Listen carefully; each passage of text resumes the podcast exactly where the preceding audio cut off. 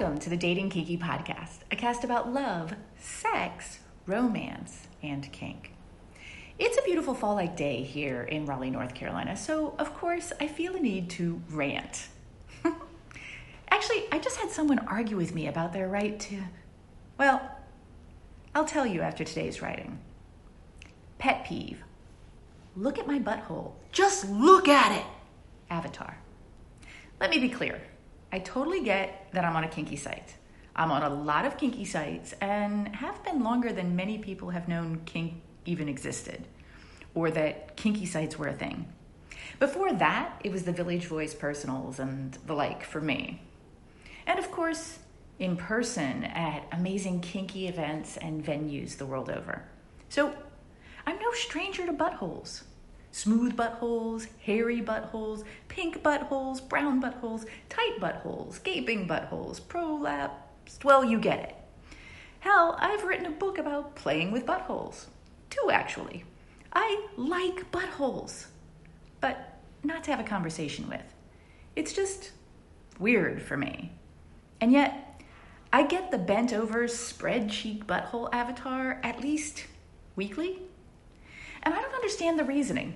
Hello, I'm your friendly neighborhood butthole. Want to have a bit of a chat, eh? No. No, thank you. And I actually turn people down based on their butthole quite regularly. I don't always say so because, let's face it, in my experience, if someone is using their butthole as their very best foot forward picture of themselves, there are likely many other areas we will not be compatible in, and I can usually choose one of those. For example, they've rarely read my profile in their eagerness to present their butthole and its garden of delights to me. So they have no idea or have ignored that I'm not looking for buttholes or that I don't do online play or whatever. But really, if it's a butthole, it's a deal breaker for me. I'm not saying it is for everyone, although I have yet to have this conversation come up, and you might be surprised how often I bring this conversation up, and hear a single person of any gender say, Yeah, you know, the butthole avatar is really daring, and I always give extra points for that option. Or really anything positive. Although sometimes I do hear, Meh, I mean, I don't disqualify them for it. I don't know. I guess I just have a hard time connecting in any sort of meaningful way with either a butthole or a person who feels that the butthole is their best personal representation. What about you? Are you for or against the butthole avatar? So I told someone yesterday that I had zero interest in them because reasons, and they came back at me. I pointed out that they were nowhere near me, that I'm not really looking right now, that I'm not into online or long distance, and that frankly, it's impossible for me to imagine really having an interest in owning someone who used a bent over butthole picture as their avatar. It's a disqualifier for me. Well, they clapped back, saying they had every right to use a butthole photo, and that I was trampling on their rights as a kinky individual by not giving them the chance. I read this definition of chance as kinky sex they felt they deserved. I ignored that and wished them the best, saying I wouldn't respond again.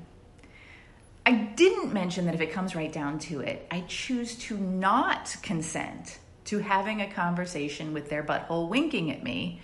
And that is my right, just it is as it's their right to choose that picture and suffer the consequences. That's really the case, though. And if you prefer your genitals as your avatar or your butthole, well, on the sites that allow that, do it. Just remember that just because you can doesn't mean you should. After all, being free to use a butthole picture does not make you free from the consequences of turning people off before they even speak with you. Which is one reason Dating Kinky doesn't allow explicit photos as avatars because we believe in dual consent, and avatars are your public face, so to speak. They don't have to be your face, of course. You can choose your waist in a corset, or your feet, or a drawing you like. Anything that represents you, just not your goody bits. Those are allowed in other photo posts. Just not in the image. Everyone on the site will have to see to interact with you. Thank you for joining me today. If you love this episode, please share it with others who would enjoy it. And please do join me at datingkinky.com.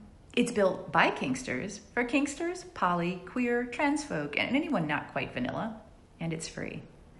Find me on FetLife as Nookie Notes, and on Twitter, Pinterest, YouTube, Facebook, and Medium as Dating Kinky. We're on Instagram as Dating Kinky Official, all one word. Have a kinky day, and I'll catch you next episode.